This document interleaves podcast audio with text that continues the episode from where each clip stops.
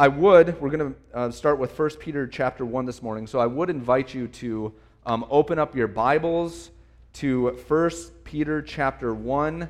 Um, and if you don't have a Bible with you, I'm sure there's going to be one um, nearby. I see them coming around handing out Bibles. Um, it will help to look at the passage this morning.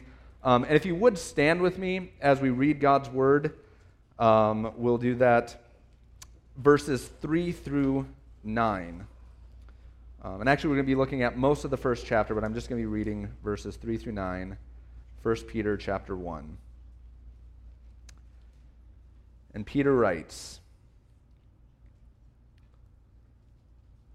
Blessed be the God and Father of our Lord Jesus Christ.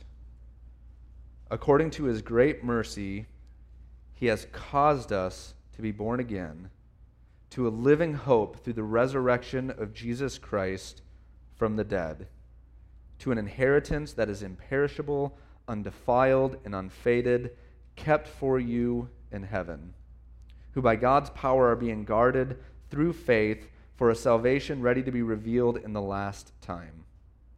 In this you rejoice, though now for a little while, if necessary, you have been grieved by various trials so that the tested genuineness of your faith, more precious than gold that perishes, though it is tested by fire, may be found to result in praise and glory and honor at the revelation of Jesus Christ. Though you have not seen him, you love him. Though you do not now see him, you believe in him and rejoice with joy that is inexpressible and filled with glory, obtaining the outcome of your faith, the salvation of your souls. Let's pray together.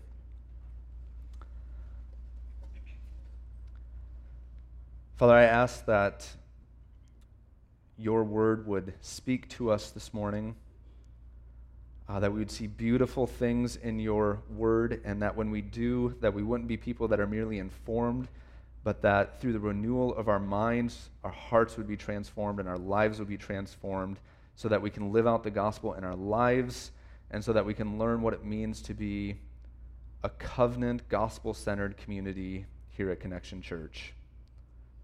I ask this in Jesus' name. Amen. You may have a seat. Uh, so we started with this passage in 1 Peter this morning, um, but I should warn you, um, we're going to be going to several different places in the Bible this morning. Um, and really, there's a theme that I want us to think about this morning. Um, it's really an ancient theme, an ancient idea, an ancient practice um, called covenant relationships. Um, so if you're not familiar with this word covenant, um, that's fine. If you maybe have some sort of a church background, maybe you've heard that in church before, if you read the Old Testament, um, you've heard something about covenants. Um, but this is an ancient practice, an ancient idea to commit to each other in covenant relationships. And we're going to look at that theme this morning. Um, and as we do, um, you heard in my prayer that my, my goal and my prayer for us is not uh, simply that we would learn more about the Bible. My goal with our time together is not that we would be people who are merely informed, but that through the information that we get, through God's Word, that it would get down to our heart, that it would transform the way that we feel, that it would transform our, character, so that we would live lives that are honoring to God, pleasing to God, and that we're, are sacrificial to one another. Um, so that's my hope. That's what I'm praying for. And so that's what I um, am really just anticipating that the Holy Spirit will do for us this morning.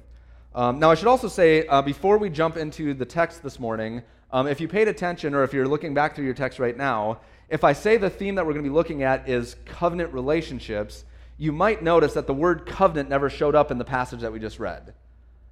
Um, and that's okay because the idea of covenant is in this text.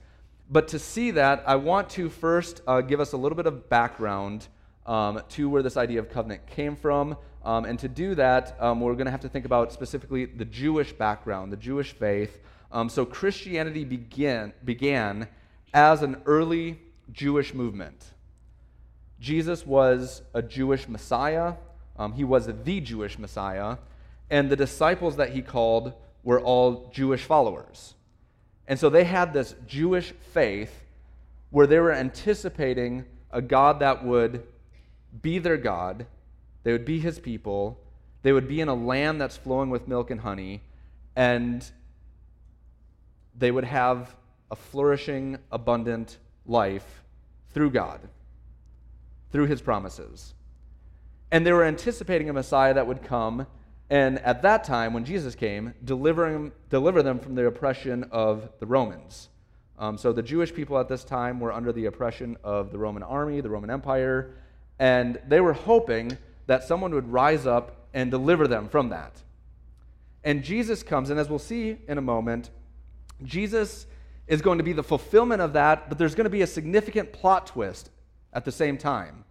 And to understand the plot twist, we have to know what this covenant was all about. So the Jewish covenant goes back to a man named Abram. God made this covenant with this man named Abram. And what you need to know that in the Jewish faith, this covenant was central to everything about them. But at the same time, this covenant was not unique to Israel. So if you were living in the ancient Near East or in the time that the Old Testament was being written, in that culture, there were many cultures who had covenant like relationships. And these covenant relationships usually involved some sort of ceremony that got them into the covenant. So it would be something like this. Let's say for a moment that I was a king living in the ancient Near East, and you were part of my kingdom.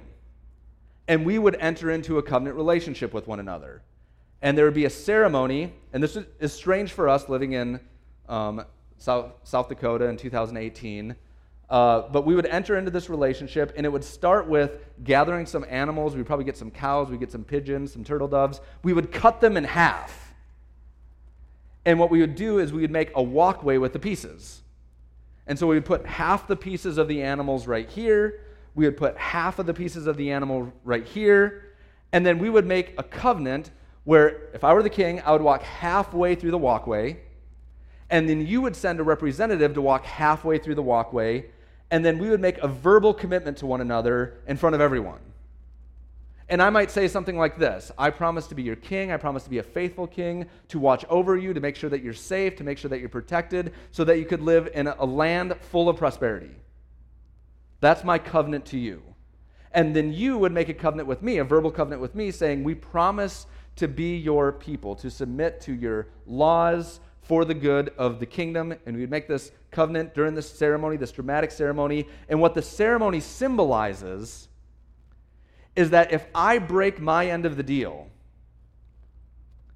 if I go back on my word, what I'm saying during this ceremony is let me be divided into like these animals. And what you're saying is that if you don't keep your end of the deal, you will be divided into like these animals. It's a very dramatic ceremony, and, and it points to something really profound about covenants. Covenants are to be taken seriously. You don't go back on them, it's a matter of life and death. And so, this is a practice that happened in the ancient Near East. And Israel is a culture, Israel is a faith community, Israel is a nation God's chosen people that began with a covenant that was sort of like this. You can read about this in Genesis chapter 15, and I'd recommend doing that later. Um, I'm going to mention some of it now, so if you want to open your Bibles there, you can. Uh, but that started with a guy named Abram who became Abraham, and God begins a covenant with him. And this is what we read in Genesis chapter 15. So the word of the Lord comes to Abram, and God says to him, Fear not, Abram. I am your shield. Your reward shall be very great. So he's given Abram a promise. You're going to have great reward. But Abram says to God, O Lord, what will you give me? For I continue to be childless, and the heir of my house is Eliezer of Damascus, which evidently isn't a good thing. I don't want him to be my heir. But then the Lord says to him, Fear not, don't worry, this man shall not be your heir your very own son shall be your heir. And then he takes him outside and he says, Look toward the heaven. Try to count the stars if you're able to. Can't do it. And God makes this promise so shall your offspring be. You can't even count them. That's how many offspring you are going to have. And then God says, Do you see this land right here? This will be your land. I'm going to give it to you to possess. And what, what God is saying to Abram is, I'm going to make you and your family a great nation. It's a promise that God has given to Abram. And then Abram responds to God, But, O Lord God, how am I to know? How am I to know that I shall possess it? How will I know that you're going to be faithful to your word? And then God says something that is really strange. And I, remember the first time that I read the Bible, and some of you have maybe had this experience. I still have this experience, by the way, where you read something and you think, that makes no sense to me. I have no idea what I just read. I don't know what this is all about. Um, and, and I remember the first time that I read the Bible, I did what seemed logical. I became a new Christian, and you just start at the beginning, right? And Genesis is the first book of the Bible, so you just start reading, and then you should learn everything. But then you get to something like Genesis chapter 15, and Abram says to God, How do I know you're going to keep your promise to me? And this is what God says back He says, Bring me a heifer three years old. Okay, then what? Then get me a female goat, three years old. Okay. Then, then what else? Then get me a ram three years old, grab a turtle dove on the way, and then get a young pigeon. Now, can you see why a new Christian reading this for the first time is wondering how in the world is that an answer? He just asked, How in the world am I supposed to know that you're going to fulfill this promise? And he starts calling out the barn animals. What does this have to do with anything? Well, Abram would have known what was going on here. Anyone who was reading this for the first time in the ancient Near East would have known what was going on. What he's saying is, let's enter into a covenant. Grab the pieces, cut them in two, line them up. We're going to do this thing. And then something really strange happens with, with Abram. Abram falls asleep. I mean, that happens all the time. We all sleep. But here's what's really strange he falls asleep during the covenant ceremony. And while he's sleeping, what we read is that a torch passes through the pieces. What's the torch? Torch is fire. And there's a lot of imagery in the Old Testament where the fire refers to God. God shows up in a burning bush. Remember that? So the torch, God, passes through the pieces. What does that mean? It's incredible. Well, here's what I think it means. When God passes his half through the pieces, essentially what God is saying is, I'm going to be your God, you're going to be my people, I will be your shield, I will be the one that will protect you. You're going to have many offspring. And through your nation, through your offspring, all the nations of the world will be blessed. This is a covenant that God makes with Abram and I'm going to give you a land flowing with milk and honey. And if I don't keep my end of the deal, God is saying, let me be divided in two like these pieces. Just like any king would do. But God doesn't stop there. God also goes Abram's half while he is sleeping. What does that mean? Well, I think what it means is that God is essentially saying, if you don't keep your end of the deal, you're not going to be the one that's divided in two like these pieces. I will be divided in two. Now, this is a huge, huge problem. Because we know that God can keep his end of the bargain. He's God. But we've read the rest of the story. We know that Abram screws up, we know that everyone else in the Old Testament screws up, all of Israel screws up over and over and over. And this is the theme of the Old Testament is they screw up. They don't keep their end of the bargain. So now how is God going to be divided in two? How could that happen? Well, let's go to 1 Peter. We're going to give an answer to that in a moment. But here's what I want you to see in 1 Peter. So let's look at verse 3 for a moment. Look at the text. Here's where I think covenant shows up. Verse 3, Peter writes, God caused us to be born again. It might be good if you like doing the, the underlining thing, if, if it's your Bible, um, I would recommend maybe highlighting this. But notice it says, God caused us to be born again. Birth is not something that you do. When I was born, I had nothing to do with it.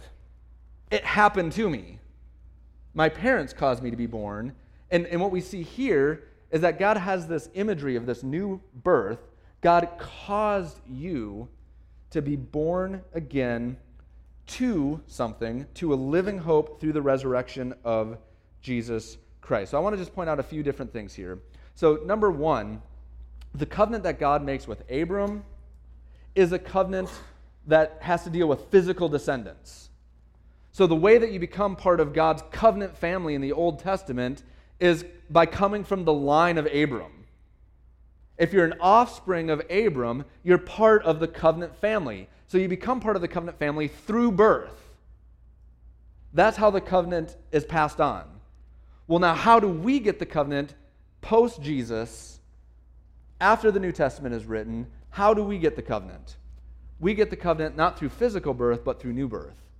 That God causes to happen in us. And so we become part of God's covenant people through the new birth. I also want to point out that since Peter writes, God caused us to be born again, that this is not something that we do, this is something that God does. It's not contingent upon our works, it's not contingent upon our efforts. This is a work of God through the Holy Spirit. And I want to also point out that it's to a living hope a living hope in the resurrection of Jesus Christ. And that's incredibly significant because this living hope is building upon the hope that God gave to Abram. So, Abram is given this promise you will be my people.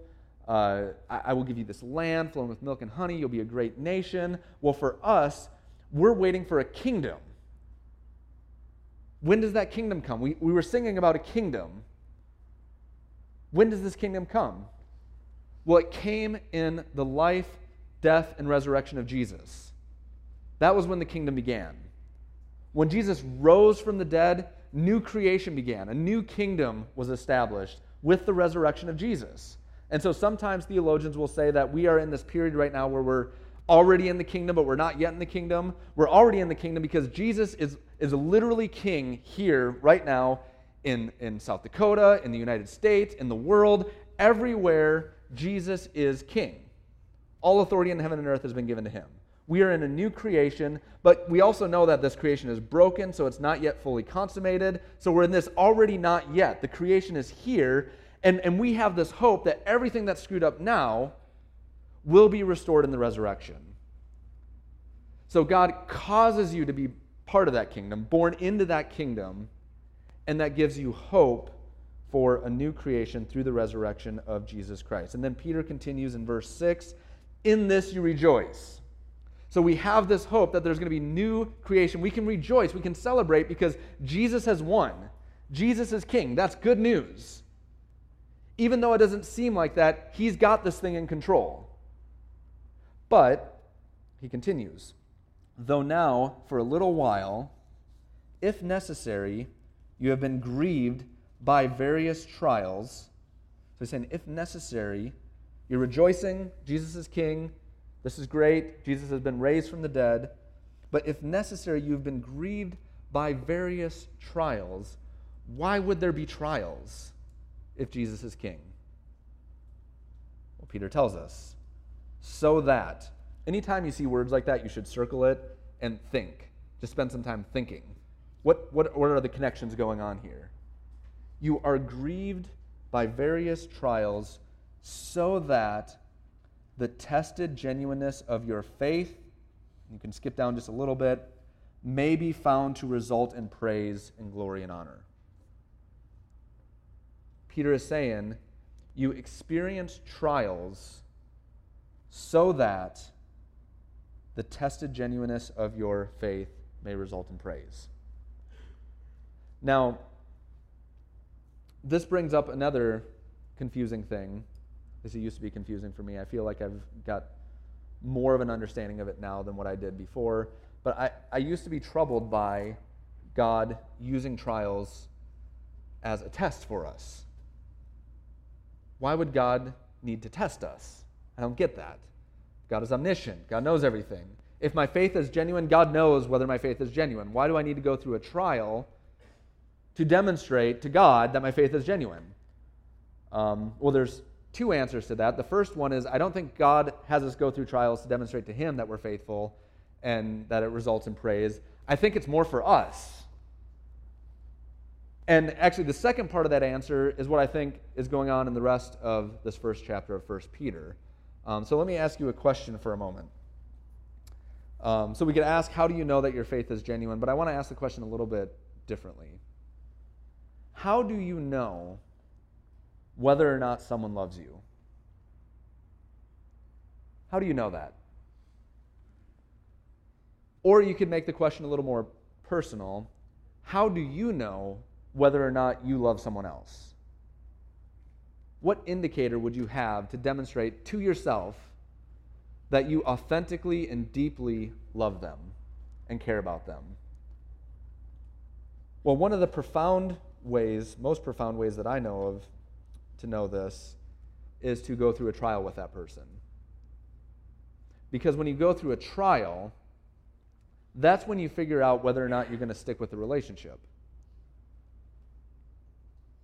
Because at the beginning of most relationships, whether it's a marriage relationship, uh, whether it's a friendship, whether it's a job, I mean, a job is sort of like a relationship. You enter into a relationship with your employer, and you're trying to figure out whether you like it here, whether it's a relationship with the church. Usually, what happens at the beginning of the relationship is both people are putting their best foots forward. Um, and you're kind of trying to sell yourself to the other person, right? Uh, my wife Becky and I have been married for uh, over 11 years now. And I still remember the first day that we met. Uh, we met at a Bible study. Uh, it was at SDSU. We were in college ministry. Um, I was actually leading the Bible study, and we had uh, a Bible study where we went through the tough questions of Christianity. Um, that was the focus of this study. Um, we usually had the same crowd every time, uh, very much an intellectual type Bible study. Um, and one week I showed up, sat down, getting ready to lead the Bible study, and there was someone new, and she was really cute. Her name was Becky. And I noticed that she's really cute, but I have to lead the Bible study, so I need to focus on the material right now. But then something happened. Uh, during our discussion, I can't remember exactly what the discussion was. I think it was probably something related to the problem of evil, if I remember right. She would probably remember. But I asked a question, and Becky responded to the question. And in her response, she quoted scripture, and she even quoted a theologian. I'm like, she's cute, and she knows her Bible, and she's smart, and it was just over from there. And let me tell you, for the next maybe year, she was perfect. And for the next year, maybe a little more, I can't remember the exact time, I was perfect. I was perfectly charming. I was perfectly funny. I mean, everything I said that was a joke, she laughed at. Her laugh was amazing. And she would laugh at everything that I said that was intended. Sometimes I wasn't intended to be funny, and she would laugh, and I would still like it because she just thought I was a funny guy. She thought I was romantic. I mean, I was perfect. Now, here's what's interesting we've been married for 11 years now. And there's a weird thing that happens after 11 years because I know that I'm more mature now than what I was 11 years ago. I know that I have a, a deeper faith now than what I have had 11 years ago. Um, in fact, I can go back and read some old journal articles of mine. I can go back and read some old emails, and I'm just like, oh my gosh, I was so dumb. I can't believe I was thinking that back then. I know I've grown up a ton in the last 11 years. And what's weird about that is if you were to ask Becky, so if I had her up here right now, and you were to ask, is Mike perfect? She would laugh at you for even asking the question. Isn't that strange? because I really do think I'm more mature in Christ now than what I was then, but then she thought I was perfect. Then I thought she was perfect. And now we've been married for 11 years and we know, we know you're not perfect. You have a long ways to go. It'll probably happen in the resurrection, but it's not going to happen here on earth. And and so what's going to keep us going? And actually, when that happens, trials happen, right? That's how you find out someone's not perfect. Um, and trials can happen in a number of different ways. It could be a very um, traumatic, life changing trial where you have a death of a family member, maybe you have a death of a child, and you have to go through that together. That can be very gut wrenching, heart wrenching thing to go through with someone. Um, but there, there are other things too that are also trials that, that are not so severe if you just look at it objectively.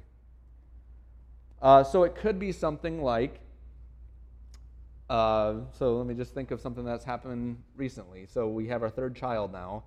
Um, our first two ch- children slept through the night like almost right away. It just seemed like we didn't lose a whole lot of sleep. That was great. Third child hasn't been that way. And so we'll notice this with each other right now. And we, we notice that we can actually annoy each other doing this when Alistair wakes up in the middle of the night. Uh, I'm tempted to pretend like I'm still sleeping so that Becky will go get Alistair. She's tempted to do the same thing. And we know that we're both playing this game with each other and we're annoying each other and we're not trying to outdo one another and showing honor to each other, right? That's not what we're doing. And we're revealing our sin to each other, and that does something. That's a trial that you're going through when you realize they're not perfect. The thing that I thought was cute before now is annoying. Um, they're not perfect. How do you get through that? Well, the way most of us do it is we begin our friendship putting our best foot forward. We're trying to look as perfect as we can. We're trying to not put the other person through a trial. But then when the trials come, we, we question whether or not this is what we should be doing. Now, here's what I want you to notice with 1 Peter. Here's what I want you to think about when it comes to the gospel and to the covenant ent- relationship that God enters with us. God enters into a covenant relationship starting with the trial. Have you ever thought about that? When God enters into this covenant with us, it begins with Him suffering. That's how your relationship is established with Him. So, so it's not we both put our best foot forwards, we're perfect. Oh, we have these tingly butterflies in our stomach, and now this is just going to happen forever. God begins with suffering. And you see this in verse 10. So look at verse 10 for a moment. So, so he says, concerning this salvation, this restored relationship with God, concerning this salvation, Peter writes, the prophets who prophesied about the grace that was to be yours searched and inquired carefully, inquiring what person or time the Spirit of Christ in them was indicated when he predicted, now underline this, when he predicted the sufferings of Christ and the subsequent glories. Peter is pointing out that there were prophets in the Old Testament that prophesied about Christ, and Christ is just another word for Messiah, Messiah that would be coming. And this Messiah predicted his suffering. Now, whenever you see something like this in the New Testament that's alluding to something in the Old Testament, you should try really hard to figure out where is this coming from? Because when you ask the question, when did the Christ predict that he would suffer? Or when did any prophet predict that the Christ would suffer? When did that happen? And what I'll tell you is most of the Old Testament is saying the exact opposite of this. In the first century Greco Roman world, when Jesus arrives on the scene, Jesus was not the first person that people thought was the Messiah. There were people that came before him, there were people that came after him claiming to be the Messiah. In every case, the Jews living in Jesus' day were thinking when the Messiah comes, this means a battle is about to begin. When a Messiah gathers up disciples, that's the beginning of an army. and they are going to overthrow Rome. That's what's going to happen. And when we overthrow Rome, we're going to get our land. This will be our land flowing with milk and honey. God is going to be our God. We're going to be his people. And then all the nations will be re- blessed as a result of that. That's what people were expecting. And this is consistent with what you find over and over in the Old Testament. This is Moses leading the people out of captivity and against all odds conquering the Egyptian army because God is with them. Obviously, they had a lot of help. God parted the Red Sea, swallowed them up. When God's with you, you can do impossible things. This is David conquering Goliath. This isn't supposed to happen, but when God is with you, it happens. This is Joshua driving out the Canaanites. Even though when the spies went into the land, they said they're really big and they're strong and they're fortified, we'll probably lose. Yet when God is with you, amazing things happen. This is Gideon defeating the Midianites with a very small army, or Samson defeating a thousand Philistines with the jawbone of, a donkey. That doesn't just happen. If it happens, God is with you. So, so people who were saying this guy's the Messiah in the first century Greco Roman world, they knew it's going to be a David like warrior. Yes, Rome is big and they're powerful, but when God is with us, we could defeat them with the jawbone because God is that big. That was what they were expecting. But Peter is pointing to something else. He's not pointing to that conquest. He's saying in the Old Testament, there are prophets that are suggesting something more like a suffering servant. Where is that found? Well, Isaiah 53 is a good place to go. It talks about one who will be coming, who will be pierced for our transgressions. You've probably heard this before. He'll be crushed for our iniquities.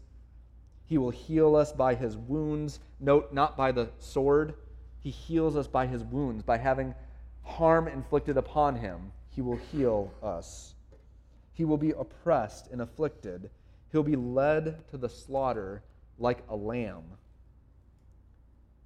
And he will lay in the grave with the wicked. And although he had done no violence, there was no deceit in his mouth, he will lay in that grave. And then the prophet concludes, Isaiah 53 11, out of the anguish of his soul, he shall see and be satisfied.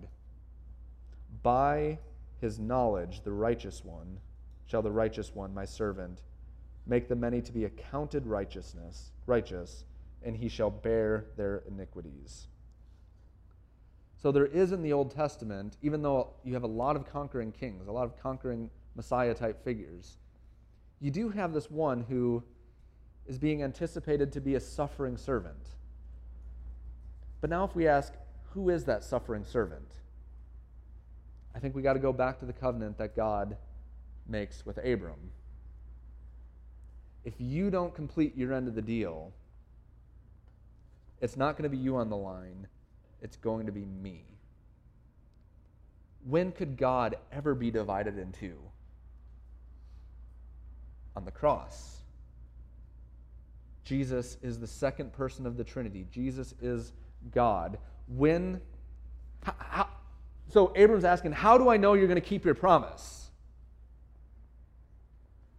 Well, if you don't fulfill your end of the deal, I'm going to be divided in two, and the kingdom will be established anyway. It doesn't matter whether or not you fulfill your end of the bargain or not.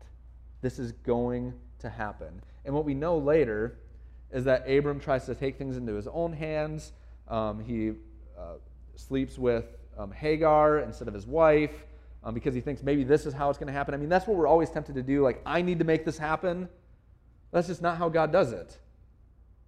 I made the promise, and even if you're not faithful, I'll be divided into on the cross.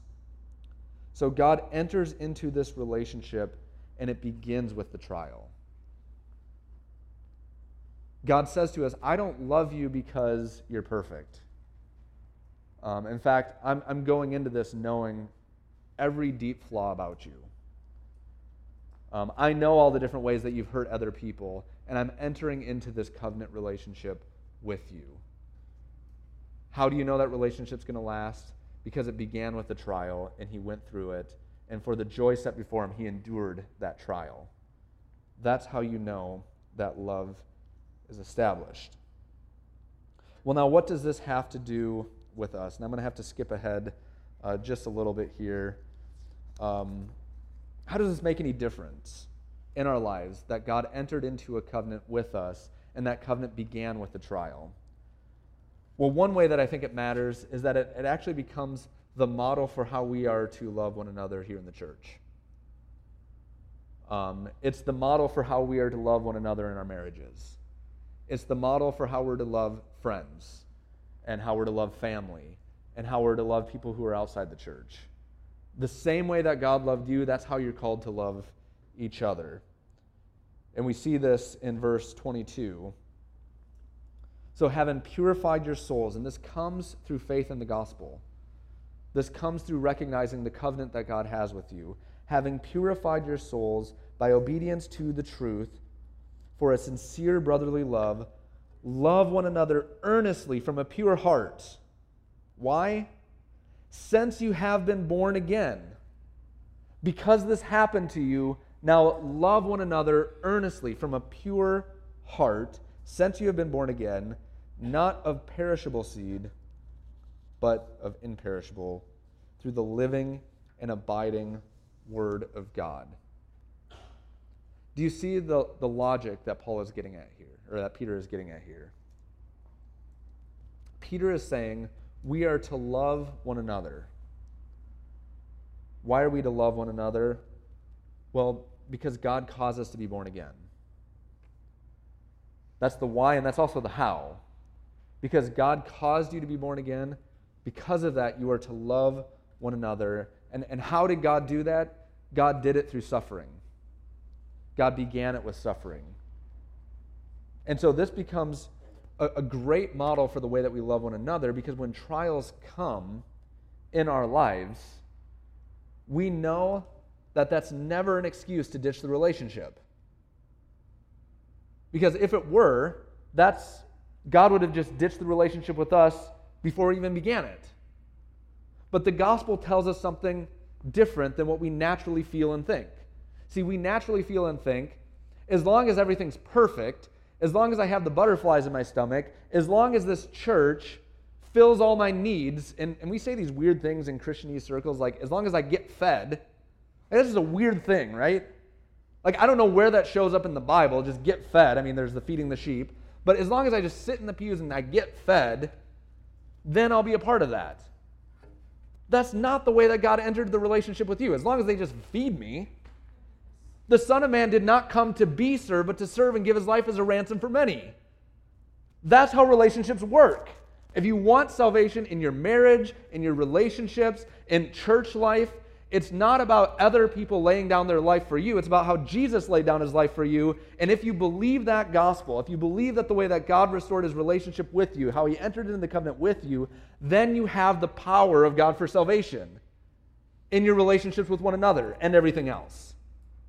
That's how the gospel works. That's the imperishable seed that Peter's talking about here. Now, what are some perishable seeds? There's a lot of horrible perishable seeds out there. I talk with people all the time that are believing false gospels. I want someone in a marriage who can satisfy my ever need, all my needs, and never try to change me. Sounds very romantic. Someone who will never try to change me. It's a horrible perishable seed to build a relationship on. Someone who's never going to try to change you, like you're so perfect that you don't need to be changed. Like there's nothing wrong with you whatsoever, so nobody should ever try to change you. That's so weird, but we buy into this stuff. That's not going to make any relationship ever work. It's not going to make a church work. I want a church that never tries to change me. No, that's the point. The point is we're sinful people who need to change through the gospel by the power of the Holy Spirit. That's what church, like, that's why we gather together. Jesus says at one point, and, and we like to quote this one a lot because we, judgment, we don't like judging each other, right? Um, he says, Don't try to take out the speck in your brother's eye until you first take out this big log in your eye. Um, but first take out that log so that you can clearly see the speck in your brother's eye. And so we think, okay, good, let's not judge one another. Well, close. But here's what I think the point of that passage is you have a big log in your eye. I have a big log in my eye. And the more we get to know one another, the more you'll see. Now, for you, it'll be a speck, but you can see that it's there, but it really is a log. And you'll be able to see it clearly the more we get to know one another, the more you get to know your spouse. This is why, after 11 years of marriage, we know we're not perfect anymore because we see every speck in each other's eye. I can predict when a speck is coming. Like, we're good at that. And so, how do you do that well? The way gospel centered relationships work is, is you say, I know I've got sin in my life. There's some sin in my life that I know about right now. There's some sin in my life that I don't know about, but you do know about. Can you help me? So you just invite the person, please take all the logs and specks out of my eyes that you see. I need that because I want my life to look more like Jesus. Can you help me? And then when you do that, when you invite that in, what I've noticed a lot of times is that it goes both ways. Then they'll say, You know, I'm, I'm sorry, I know I've been sinning against you lately. Can you help me too? So, trying to build off of this perishable seed called, I want a place that never tries to change me, that's just so weird. That means you never, never are going to grow. You think you've arrived, and, and that's just not going to work. Or loneliness. Like, I get loneliness is a real thing. I've had points in my life where, where I've felt deeply, deeply lonely. And so I want to start friendships with people to overcome this deep loneliness that I have. That's also a perishable seed, and it will never work.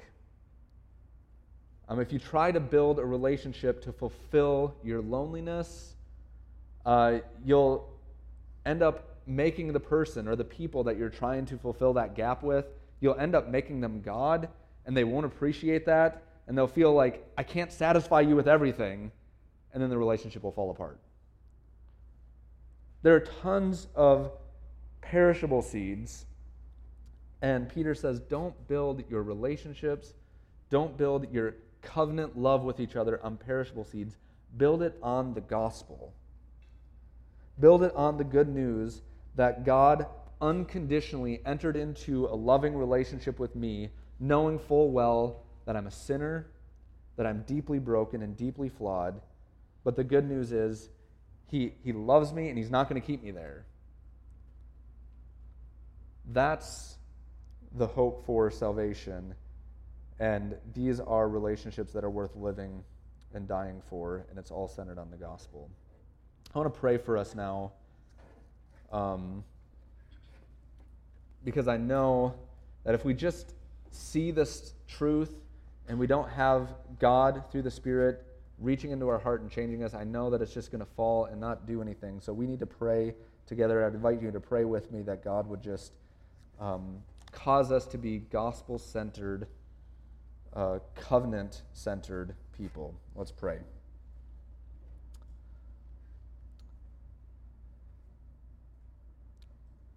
Father, we are grateful that you loved us. And you didn't love us because we first loved you. You loved us in spite of our brokenness and our sin you entered into a covenant with us and you promised that you would never leave us or forsake us. Um, and Father, I pray that we would believe that. So many of the problems in our life come when we confess that with our mouth, but we really don't believe it in our heart. So I pray that your Spirit now would reach in our heart, cause us to believe your gospel. If there are damaged friendships, relationships in this room, um, I pray that your gospel would restore it. Uh, I pray that you'd be convicting all of our hearts, um, that you'd give us each a desire to become conformed more into the image of your Son. And God, I pray that you would build this church on the rock of your gospel. We ask this in Jesus' name. Amen.